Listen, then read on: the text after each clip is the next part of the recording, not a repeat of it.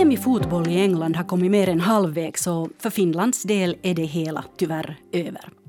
Ja, och det är alltså damfotbolls-EM det handlar om. Ylesportens Toffe Herberts, hur länge ska vi hålla på och säga så här? Det finns alltså herrarnas fotboll som är fotboll och så finns det damfotboll. Varför håller vi på så här? I Finland har vi ju redan slutat. Och här har vi ju till och med en liga som heter nationella ligan, helt utan könsbetoning. Men internationellt är läget annat. Här är det otroligt mycket dam och kvinn i ligor och logon och taggar och namn. Så där väljer man att ta striden på ett annat håll. Vi ska prata om statusen på damfotbollen idag i Nyhetspodden tillsammans med Toffe Herberts, sportredaktör på Svenska Yle. Och jag heter Ami Lassila. Toffe, du har följt med EM från början. Hur ser damernas fotboll ut jämfört med herrarnas? Om man pratar så där rent visuellt om matcher och om grenen så är det givetvis skillnader. Det finns skillnader. Det är en annorlunda sport. Och det tycker jag man inte behöver göra något nummer av. Det är ingenting man behöver betona. Såväl fotboll som damer som fotboll för herrar är otroligt fina grenar med mycket dramatik, roliga att titta på, världsstjärnor och så vidare. Så att eh, skillnaderna där behöver inte alls, alls lyftas upp, utan bägge två får florera fint för sig. Däremot om man tittar på det som, som sker uh, bort från planerna, så är det ju en väldigt, väldigt stor skillnad vad det gäller ekonomi, vad det gäller förutsättningar, vad det gäller inramning, vad det gäller publik på plats och publikt intresse. Och de skillnaderna har kanske blivit ännu tydligare, tycker jag, nu i sommar när man jämför herrarnas EM i fjol och damernas EM i år. Det här väntades ju i alla fall bli den största publiksuccén någonsin och det mest uppmärksammade damfotbolls-EM genom tiderna. För 100 miljoner människor skulle följa med vid en ruta, hette det. Och finalen på Wembley Stadion var slutsåld sedan länge.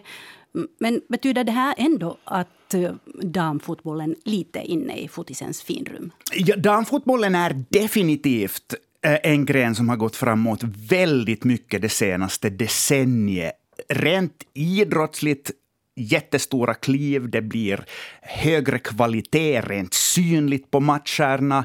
Det har hänt väldigt mycket när det gäller utveckling eh, av talanger, av stjärnor och så vidare. Och de nationella ligorna som finns runt i, om i Europa och Champions League och så vidare har, har fått en högre kvalitet. Men om man till exempel nu talar om, det, om det pågående Europamästerskapet så var det jättemycket snack om att, eh, hur mycket publik det skulle bli och vilka fina tittarsiffror vi skulle få. Och, så. och eh, ganska mycket av fokuset på förhand handlade om att det var för små arenor som mästerskapet spelades på. Det där har kommit lite på skam under EM, för nu har det svängt diskussionen och diskussionen handlar istället om att var det för stora arenor som mästerskapet spelas på. Eftersom eh, biljettåtgången har inte varit särskilt hög. Eh, många arenor som har ungefär plats för 30 000 åskådare, har varit halvtomma. Och eh, man har då funderat, skulle det vara smartare att spela på mindre arenor? I många länder, till exempel Finland, har det varit bra med tv-publik, men inte alls siffror som kan jämföras med herrarnas mästerskap för, för ett år sedan, trots att, att det har hypats och lyfts fram ganska mycket i medierna. Så att på det sättet, en gren där det har hänt väldigt, väldigt, väldigt mycket positivt under det senaste dryga decenniet, men där det här pågående Europa Europamästerskapet på sätt och vis har varit en liten reality check. Du pratade lite om de här pengarna och här är det ju enorma skillnader. Eh, damerna kammar hem 16 miljoner euro i prispengar och herrarna kammar hem 370 miljoner euro förra året. Vad berättar det här?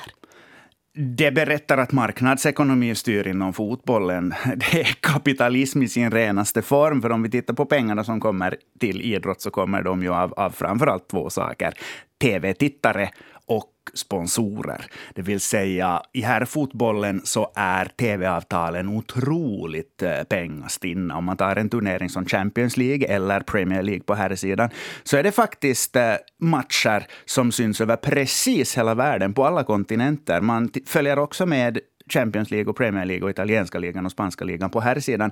I Sydamerika, i Asien, i Afrika, USA är det hyfsat stort och så vidare. Och det gör ju att Eh, det finns en kamp om tv-rättigheterna och att tv-rättigheterna i sig blir väldigt dyra. Och att det faktum att folk följer med de här matcherna så mycket i jordens alla hörn och och dessutom i väldigt folkrika nationer gör ju att det finns ett intresse för att sponsorera de här lagen.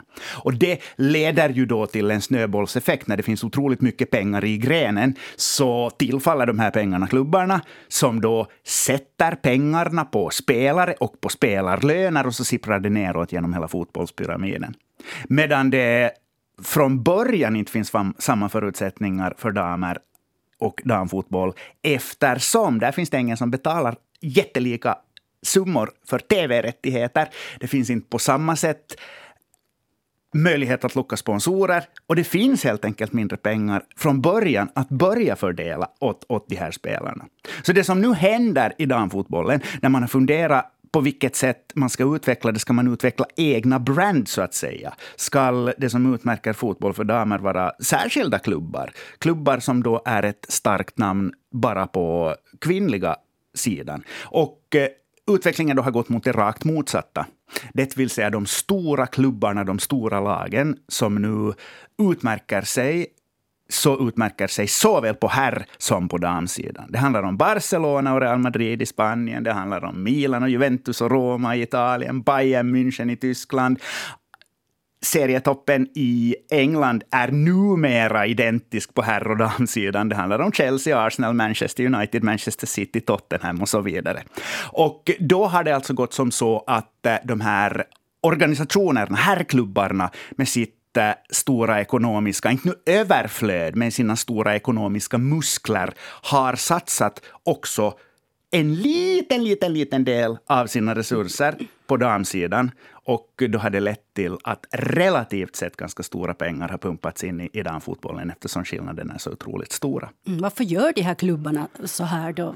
Vinner de någonting på det eller är det bara i jämställdhetens namn på något mm. sätt? Eller vad är det? Nej, det, det, delvis så är det ju att Eh, de vill få ett gott rykte, att de inser att här finns pluspoäng att plocka i PR-syfte. Att det är helt enkelt, det ger trovärdighet, det ger cred att ha ett bra damlag. Men eh, det är också, vill jag definitivt påstå, en eh, del där det finns otroligt stor utvecklingspotential, också ekonomiskt. Eh, det är en gren som kommer att växa fotboll för damer. Och även ekonomiskt, även intäktsmodeller, intäktsmallar, sponsorer, tv-rättigheter, allt sånt kommer att öka under de kommande åren och då är det bra att, ligga i framkant.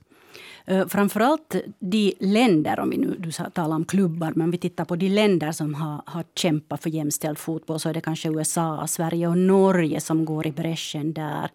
Och, och, där har damfotbollen haft en stark status. Och, och det har funnits starka förkämpar för det här. Och det är verkligen uttalat lika utrymme, lika lön, lika synlighet.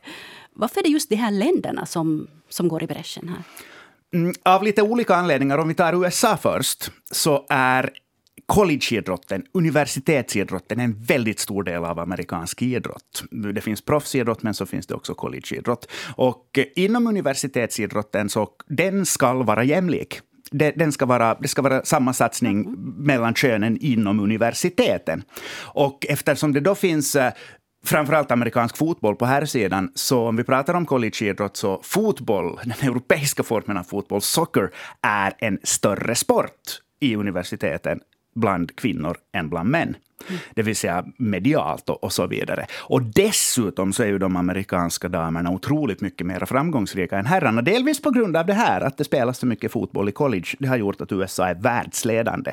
Och där så handlar det på sitt sätt om marknadsekonomi igen. Att eftersom de amerikanska damerna är mer populära än herrarna, de vinner mer, de drar in lika mycket pengar, de säljer lika mycket tröjor, så ska de givetvis ha samma förutsättningar på landslagsnivå som de amerikanska herrarna. Så mm. där handlar det om det, om grenens status eh, könsmässiga skillnader i, i, i grenens status i, i landet. När det handlar om Norden så tror jag personligen att det lite beror på sättet som vi ser på idrott på. Det vill säga att, att vi har ett väldigt brett utbud av grenar. Det finns inga länder i världen som bevakar så många grenar som vi gör i Finland, Sverige, Norge och Danmark på ett ganska jämlikt sätt. Friidrotten är jättestor, vintersporten är jättestor med skidåkning och utförsåkning och allting. Och det här är grenar där män och kvinnor länge har fått ungefär lika stor uppmärksamhet.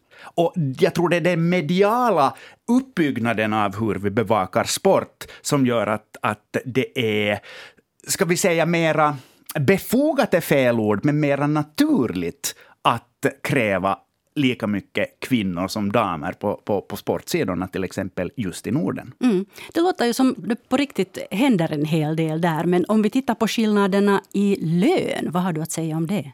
Nej, det är ju, lönen måste ju komma någonstans ifrån. Och lönen kommer från, från sponsorer, tv-tittare, publik som går på matcherna. Och eh, i en ideal värld så skulle man ha lönetak på här sidan. Det är någonting som jag själv förespråkar, men väldigt många tycker att, att det skulle ge sportsliga orättvisor. Men i en sån värld så skulle det ju bli mera pengar så att säga över från, från herrfotbollen till, till, till damsidan. Men någonting sånt är inte aktuellt. Och då är det helt enkelt en budgivning där klubbarna har sina intäkter och försöker locka till sig spelare med så höga löner som möjligt. Och samma sak sker ju på damsidan. Det är bara det att summorna som klubbarna har att jobba med där är så mycket mindre eftersom intäkterna är mindre på grund av tv-rättigheter och sponsorintäkter och så vidare. Mm.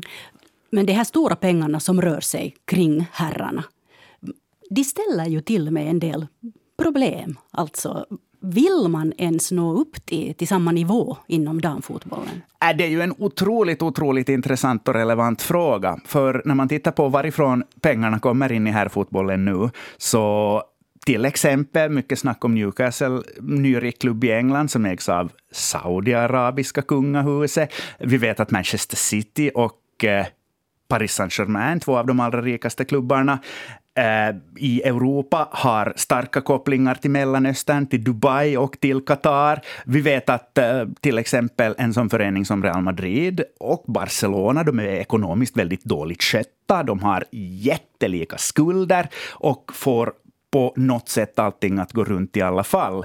Så för damfotbollen är det ju verkligen en fråga att vill man blanda sig i den här samma mm. ekonomiska röra Eh, Eh, med moraliskt och etiskt tveksamma aktörer.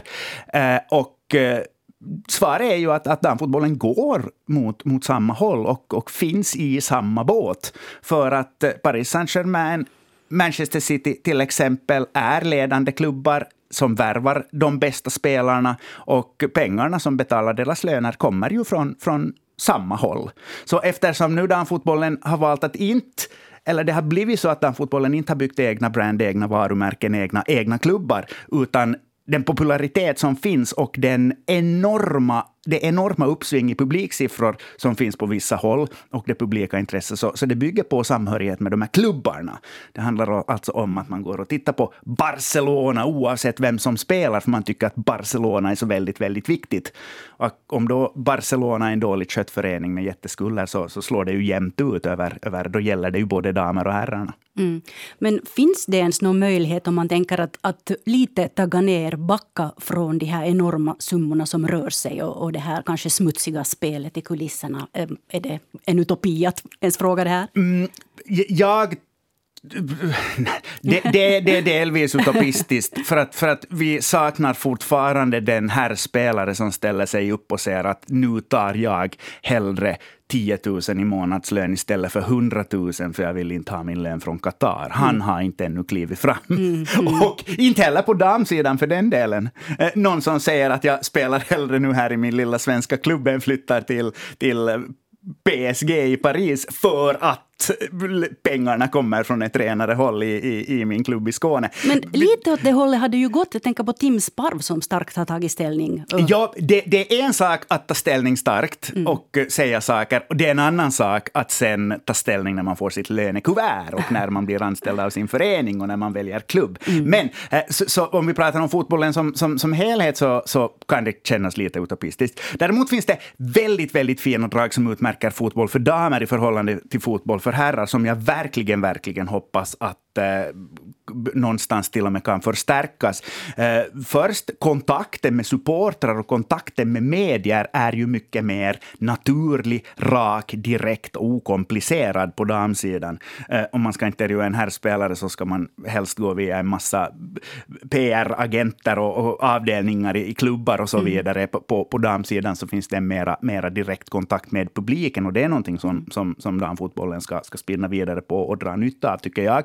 Och också Eh, när det handlar om publik så finns det ju väldigt många problem i samband med stora fotbollsmatcher på här sidan. Det är slagsmål och sönderslagna mm. gator och mm. väldigt stort polisuppbåd och så vidare. Mm. Och det finns ju inte på, på, på damsidan alls på samma sätt. Det är en lite annan publik som går på matcherna. Det finns kanske inte samma fanatism, inte, inte samma negativa rivalitet. Och där är ju en annan sak att om man kan gå på två matcher där det, blir jätte, där det i bägge fallen är jättehög publiksiffra, så då väljer man kanske att gå på den där, där det inte står tusentals poliser uppradade. Så det finns eh, saker som definitivt är klart mycket bättre i organisationen på damsidan och, och därför så behöver kanske inte damfotbollen nå upp mot, mot, mot herrfotbollen på alla sätt, även om, om ju fler, mer pengar är eftersträvansvärt. Mm. Ja, men det där lät ju jättebra.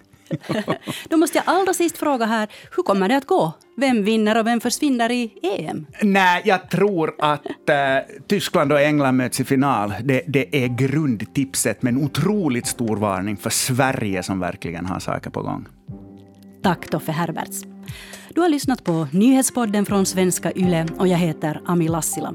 Tekniken sköttes av Satu Ulmanen. Fortsätt lyssna på oss.